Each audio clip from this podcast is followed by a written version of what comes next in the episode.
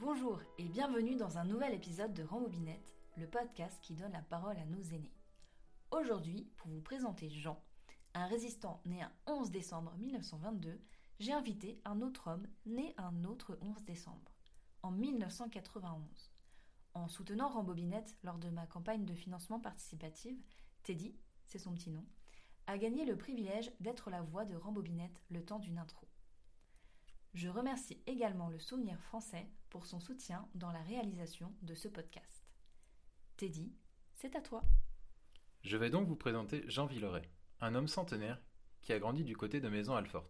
Son père était issu de l'assistance publique et a fait la guerre de 14-18 dans les Vosges. À son retour, il s'est marié en 1919 et avec sa femme, ils ont très vite eu Jean. Et ma mère m'a dit que j'aurais de la chance parce que j'étais né coiffé. J'ai eu de la chance parce que je suis encore là aujourd'hui. Quand vous connaîtrez son histoire, vous verrez que la chance est un bien faible mot. On parlerait plutôt de miracle, car Jean était résistant. Arrêté Envoyé dans les camps de la mort, il est revenu, et je vous propose de l'écouter en commençant par son enfance. Jean, la parole est à vous.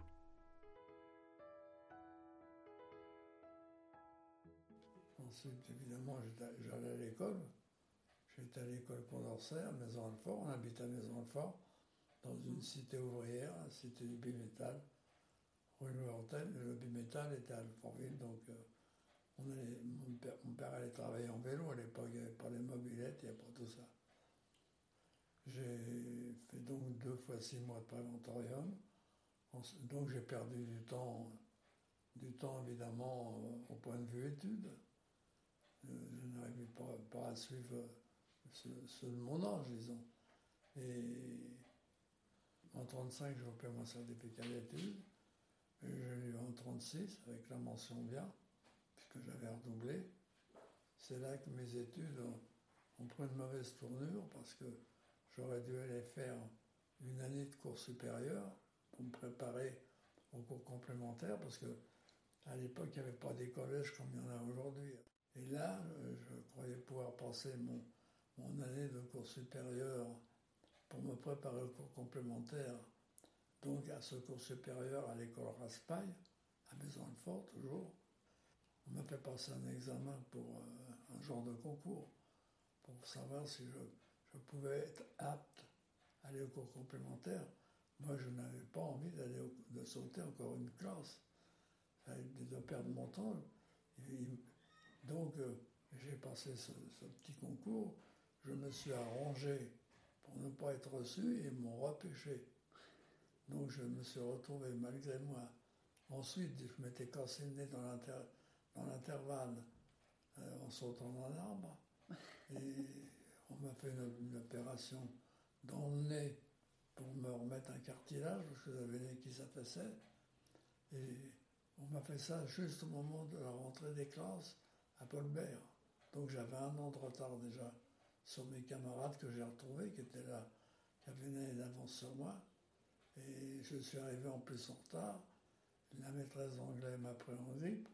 Je ne comprenais rien à l'algèbre, rien à la géométrie. Il y a des choses que j'aurais pu apprendre au cours supérieur. Ça m'a gâché tout le restant de mes études. Donc, euh, en 1938, mon père m'a mis au cours complémentaire industriel à à Charenton. Alors là, ça n'a rien arrangé du tout parce qu'on m'a mis directement en troisième. Donc, eh ben, mhm. j'ai appris le métier d'ajusteur. Et ensuite, euh, j'ai loupé mon brevet tranquillement. La guerre est arrivée, donc je n'ai pas pu continuer mes études. À 17, mon père m'a fait embaucher au métal comme apprenti tourneur. Alors j'avais appris surtout l'ajustage. Enfin, à l'époque, c'était comme ça à 14 ans, c'est qu'on avait le certificat d'études, la plupart des jeunes partaient au travail. Hein. Dès 14 ans Ah oui, oui. Aussitôt qu'on avait le certificat d'études. Et moi, j'aurais voulu aller travailler avec mes copains. mon père voulait que je sois ingénieur. Moi, ça ne m'intéressait pas du tout. Je ne me rendais pas compte de l'importance que ça avait pour la, pour la vie future. Quoi. Enfin, c'était l'époque, hein, c'était comme ça. et et c'est le destin, on ne peut pas y faire grand-chose. Donc, euh, mon père m'a fait embaucher au métal. Quand j'ai 17 ans, je veux m'engager et mon père refuse. Lui qui s'est, engagé, qui avait fini la, guerre comme maréchal des logis, était dans, dans l'artillerie. Il avait la croix de guerre avec deux étoiles de bronze. C'était pas n'importe quoi à l'époque. Hein. Mm. Il était décoré de la croix de guerre en 1917. Il était devenu. Il ne voulait, pas que je fasse le même, le même chemin que lui.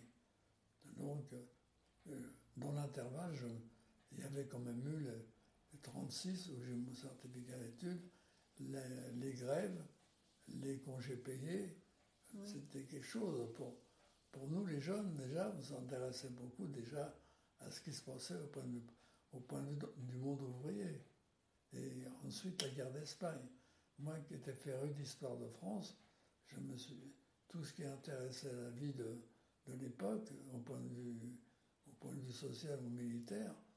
Et j'ai bien vu en 1933, à quand Hitler a été élu, je l'ai entendu à la radio, j'étais persuadé que, quand on a vu ce qui se passait, j'étais persuadé qu'on courait vers une seconde guerre mondiale.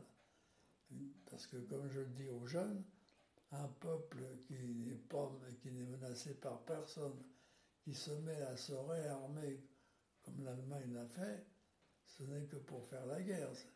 L'espace vital, comme on disait. Donc vers l'Est, où euh, vous connaissez l'histoire, les autres aussi. Bon, cette, cette, euh, il y a eu l'Anschluss, enfin la, réoccupation de la rive gauche du Rhin, l'Anschluss, disons l'Autriche qui rentre dans le giron de l'Allemagne, 1938, la crise de Munich. Donc nous entrons en guerre. Donc mon père me refuse mon engagement, donc je ne m'engage pas. La défaite arrive, le 10 mai 1940, les Allemands attaquent en France, ils sont tranquilles, on voit ce que ça a donné. Le 23 juin, c'est l'armistice, c'est l'appel du général de Gaulle. Et euh, je le dis, je le redis, ça nous a donné à nous, les jeunes, l'espoir que rien n'était perdu. Parce que moi j'étais plutôt un jeune homme de gauche, mais rentrer dans un mouvement de résistance, c'était pas facile. Donc euh, je ne trouve rien pour voyager dans ces réseaux de résistance. Et en 1942, le 22 juin 1941, l'Allemagne attaque l'URSS sans préavis, disons, sans déclaration de guerre. Et évidemment, avec les pertes qu'ils ont subies sur le front russe, euh, en 1942, ils avaient un besoin urgent de, de combler les vides parce qu'il fallait qu'ils mobilisent d'autres recrues pour euh, envoyer à l'armée. Mm. Et là, surtout en zone occupée, il y avait des grandes affiches nous proposant d'aller travailler en Allemagne avec un bon salaire. C'était j'ai deux de mes camarades qui sont partis travailler euh, volontairement en Allemagne. Et en 1942, avec les accords sur lesquels Laval, sur lesquels c'était le Gauleiter allemand qui s'occupait du travail dans les, dans, les zones occupées de la France. Et donc ils, font ces fameux accords qu'on a appelés la relève, qui consistait à, avoir un certain nombre, un pourcentage dans les usines d'ouvriers spécialisés ou non pour aller travailler en Allemagne. Donc aussitôt qu'il y en avait trois mais il fallait qu'ils soient majeurs, qu'ils aient 21 ans. Aussitôt qu'ils en avaient, avaient 21 euh, ans, on devenait majeur à l'époque. Donc c'était là, ça s'appelait la relève. Hein. On, ne, on misait pas les, jeunes en dessous de 21 ans. C'était, véritablement des accords, mais chaque fois que trois ouvriers français partaient travailler en Allemagne, ils libéraient un prisonnier de guerre. C'était comme ça qu'ils avaient signé ces fameux accords tous les deux. mon patron m'appelle, j'avais quitté le bimétal, où j'apprenais le métier de tourneur, et je travaillais dans une, dans une euh, fabrique de, presse, de presse euh, mécanique, hein, pas, la presse journal. Ah ok. Et non, parce que c'est vrai que on peut, des presses, c'était des, des, presses à frapper la monnaie, tout ce qu'on peut faire avec une presse. Et là, mon patron m'appelle avec un autre de mes camarades qui s'appelait Doucet. Je me rappelle de son nom. Et deux autres camarades, donc, qui étaient déjà des, ouvriers qualifiés, une trentaine d'années déjà, facile. Et il nous, dit à tous les deux, je ne peux pas vous obliger à partir en Allemagne, mais est-ce que vous voudriez partir à la place de vos deux camarades Moi, je lui dis à mon patron, je ne veux pas partir pour moi, je ne veux pas partir pour, pour eux. Bon, ben, ça leur a pas plu, mais c'était comme ça. Et puis, avec d'autres camarades de la cité ouvrière où j'étais, et un autre qui était, dont la, mère était, travaillait dans une, succursale magie, ça n'existe plus maintenant. Elle vendait de, la laiterie, du fromage, des œufs, des œufs frais qu'on pouvait faire à la coque. Et son fils, on l'avait appelé la coque. Il s'appelait Martinienne, René. Nous, on l'avait baptisé la coque. On avait beaucoup de surnoms à l'époque. Et donc, on, a vu arriver, on connaissait de quoi étaient capables les Allemands, on, vu, on a vu arriver le moment où ils allaient prendre, prendre des ouvriers plus jeunes. C'est ce qu'ils ont fait. Mais avant, avant qu'ils fassent ça, on décide, bon, c'est pas moi qui ai décidé d'ailleurs, ils me demandent le 1er novembre à l'époque, ils me disent écoute Bill, on m'appelait Bill parce que c'était le second qu'on avait trouvé dans, un magazine qui s'appelait Ura. Il y avait une histoire de cow-boy. Bravo Bill, et moi il m'avait vacciné comme ça. Et il me dit est-ce que tu serais intéressé si on partait en zone libre? Parce qu'à l'époque, il y avait les deux tiers d'Allemagne qui étaient occupés, l'autre tiers, c'était le régime de Vichy qui, qui collaborait activement avec les Allemands. Gendarmerie, police et autres, déjà. Et je, dis oui, pourquoi pas. Et le 5 novembre, on s'en va. On arrive en zone libre. Mon patron aurait pu me dénoncer, il ne le fait pas. On arrive en zone libre, le lendemain, on retrouve du travail. Tout de suite, on retrouve du travail dans une fabrique de, charbon de bois industriel. Alors ça, c'est encore toute une histoire. Et ce qui arrive le, mois de janvier, arrive chez mes parents une, lettre me sommant de partir travailler en Allemagne et d'être, euh, je crois, le 7 janvier 1943, à la gare de l'Est. Bon, je l'ai encore d'ailleurs, ma mère l'a gardé, ça, moi j'étais plus là, je ne l'ai pas vu. Et, sinon, des sanctions seraient prises contre moi par les autorités militaires allemandes. Donc évidemment, je ne vais pas travailler en Allemagne. J'étais en zone dite libre, mais qui était de nouveau occupée depuis le 11 euh, novembre 1942 à cause du débarquement des Alliés en Afrique du Nord le 8 novembre 1942. C'est-à-dire qu'on se retrouvait ce jour-là de nouveau entre les, entre les mains des vers de gris, disons. On les appelait les vers de gris, les Allemands à l'époque, les Doriforts, ils avaient tout un tas de surnoms. Et comme la relève n'avait pas donné ce qu'il fallait, parce qu'il faut dire qu'il y a eu des réfractaires à la relève qui ont commencé à étoffer les maquis, parce qu'il y avait déjà des maquis qui se formaient. Comme ça n'avait pas donné l'effet espéré, eh bien là, c'est, et je le dis dans les écoles, c'est une tache noire sur notre pays. C'est le gouvernement de Vichy qui mobilise trois classes. Vous êtes au courant de tout ça. Trois classes euh, qu'on a appelées le STO. La classe 40, 41, 42.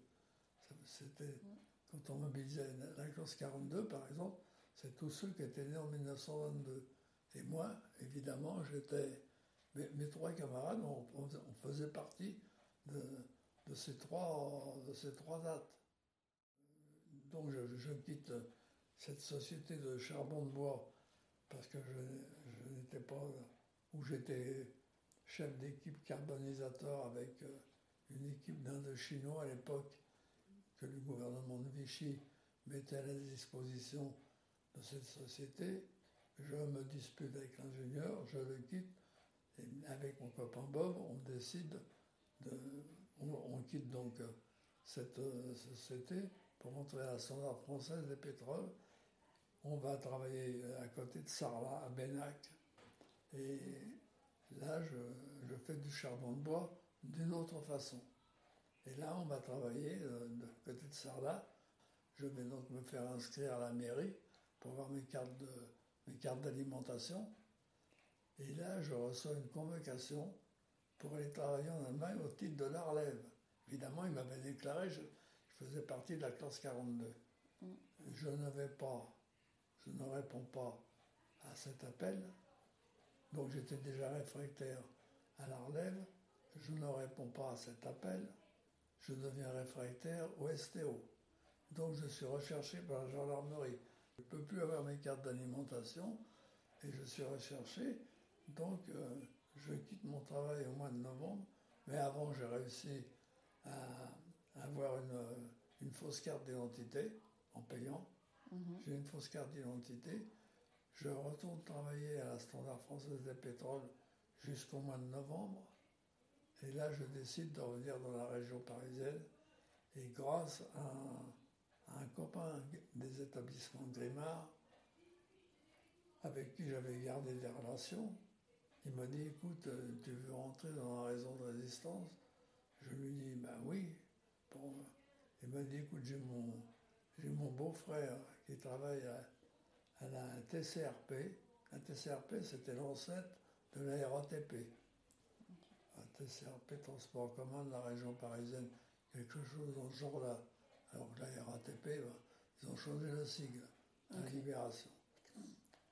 Donc euh, je rentre dans les frontières partisans français le 31 décembre 1942, 1943 je veux dire, et le 31 janvier 1944, sur dénonciation, tout le groupe est arrêté. Moi j'avais perdu, j'avais loupé le rendez-vous, je m'étais trompé d'une heure. Je me fais arrêter au lieu de repêchage à Créteil, à l'arrêt d'autobus pour leur, leur pêchage. C'était une Despasienne qui n'existe plus maintenant. Ne voyant personne, je vais reprendre mon bus. Et là, je suis arrêté évidemment au milieu du public par quatre inspecteurs de la brigade spéciale du commissaire David, la BS2 de la préfecture de police. Le 3 Par des Français alors? Comment? Par des Français? Oui, des Français, la police française. Mm. Ce commissaire David a été, a été liquidé tout de suite à la libération. Il y avait certainement il y avait des gens, pour moi, il y a des gens qui ont été liquidés assez vite. On ne les a pas assez interrogés, je pense. Il a été fusillé, il n'avait pas volé je suis dans Internet, vous verrez sur, sur Métron. Métron, vous verrez ma, photo à l'anthropométrie le, 1er février 1944. Je n'ai pas l'air, je n'ai pas l'air joyeux ce jour-là, parce que évidemment, euh, comme je le dis encore, mes carottes étaient cuites, parce que là, le, 1er janvier, je suis donc euh, je suis photographié évidemment. Et ensuite, le 3 février, je suis livré aux autorités militaires allemandes, à la Wehrmacht. Je ne suis pas livré à la Gestapo. Et je me retrouve à Fresnes au secret, la cellule 169, la, troisième division, premier étage. Et, ben là, ben je, me suis dit, ça c'est terminé, je ne me sentirai plus. Et c'était très dur, parce que quand on a 21 ans, je n'avais pas encore 22 ans, et, qu'on voit que tout s'écroule, j'ai eu des moments de, un peu de désespoir, disons. Tout, puis petit à petit, c'est revenu quand même. Qu'il y avait les camarades, on, avait du mal de se parler d'une cellule à l'autre, parce qu'on n'avait pas le droit d'ouvrir sa fenêtre. Il y avait des barreaux en plus, donc on se parlait par les vasistas. Il fallait hurler, il fallait crier très fort, c'était interdit. Enfin, donc, je me retrouve dans, je suis interrogé, je pense que c'était le 15 mars, on me sort de ma cellule, on m'emmène rue des Saussets, où était logé la Gestapo? Là, je suis interrogé par la Gestapo. Évidemment, je m'étais forgé une histoire, quand même, pour, pour essayer de m'en sortir. C'est extraordinaire. J'avais l'impression que par rapport à ce que le peu que j'avais pu lire à la préfecture de police, n'était pas dans, le, dans, ce, dans, ce, rapport qui avait été livré euh, à la Gestapo.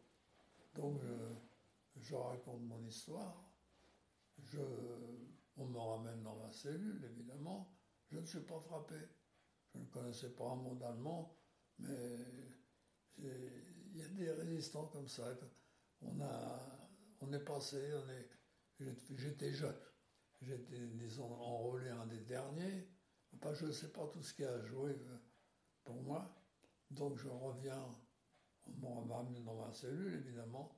Le 25 avril, on se retrouve tous réunis dans la petite chapelle, juste derrière cette troisième division de, de Fresnes.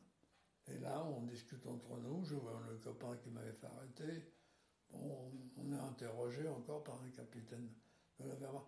Le copain qui m'avait arrêté, je ne lui saute pas à la gorge, je ne lui saute pas au cou, mais je lui dis euh, peut-être, je ne sais pas ce que j'aurais fait si j'avais été arrêté à ta place, je ne sais pas.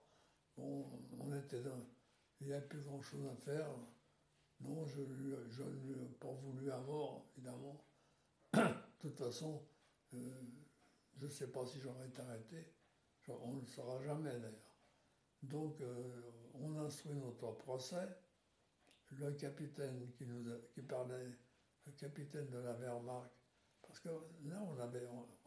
C'est quand même la Wehrmacht qui, faisait, qui instruisait notre procès, quand même. Mm. Donc, l'autorité militaire allemande. Le 13 mai, mon camarade qui était au rez-de-chaussée avec qui je, je, conversais, euh, on était trois dans, notre équipe. Il y avait Alain Lanet et puis André Quéron, je crois. Il m'appelle, il est au rez-de-chaussée, il m'a dit Bill, euh, Louis, parce qu'à à Fresnes, euh, quand j'ai dit que je m'appelais Jean, on m'a dit Tu t'appelleras Louis, il y a trop de gens ici. Donc il m'appelle, il m'a dit On vient de m'apporter un rasoir, on est jugé demain. Et moi, je lui dit Mais, mais comment ça se fait? Moi, on m'a rien apporté. Le lendemain, ils sont jugés, il revient, il m'a dit On est condamné à mort, on est huit, on est condamné à mort. Et, moi, je n'ai pas fait partie du lot, parmi tous. Et le 25 avril, le 25 mai, ma mère a le droit de venir me voir, vient me voir avec deux de mes sœurs, m'apporte un colis, parce que j'avais pas, on pas droit d'écrire, pas droit au colis, on n'avait droit à rien, mes parents ne savaient pas ce que j'étais devenu. Ma mère est convoquée au Cherche Midi, on lui dit, vous allez vous allez avoir le droit de voir votre fils, il ne va pas être fusillé, il va aller travailler en Allemagne, apportez-lui des vêtements chauds parce qu'il fait très froid l'hiver. On a eu le droit de m'apporter un colis, évidemment. Mhm. Donc c'était parce que parce qu'on a été très mal nourris en plus. Euh, on ne mourrait pas de faim parce qu'on n'avait rien à faire, à part marcher de long en large dans sa cellule. Et, et j'étais seul. C'était un, avantage au point de vue occupation du sol, parce que quand ils étaient trois, il n'y avait qu'un lit. Les, deux autres, c'était trois ou quatre, les autres avaient droit à des paillasses. je ne sais pas comment ça se passait, vu que j'étais seul. Et là, donc, euh, ben, je, savais que j'allais travailler en Allemagne, ça me faisait plaisir, évidemment. Et donc, euh, le temps continue à s'écouler. Et le 7 juillet, on me sort de ma cellule. On me dit, avant, on me dit, préparez vos affaires. Puis l'interprète était là, qui parlait admirablement le français, vrai titi parisien. il nous dit prépare tes valises ta valise, enfin tout ce que tu as, tu pars, tu pars en Allemagne aujourd'hui.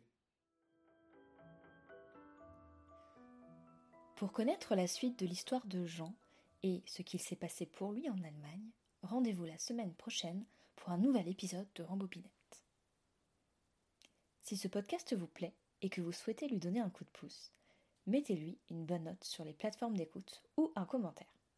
Rendez-vous sur mes comptes Facebook et Instagram pour mettre un visage sur nos invités. Et en attendant, je vous dis à bientôt pour une nouvelle rembobinette.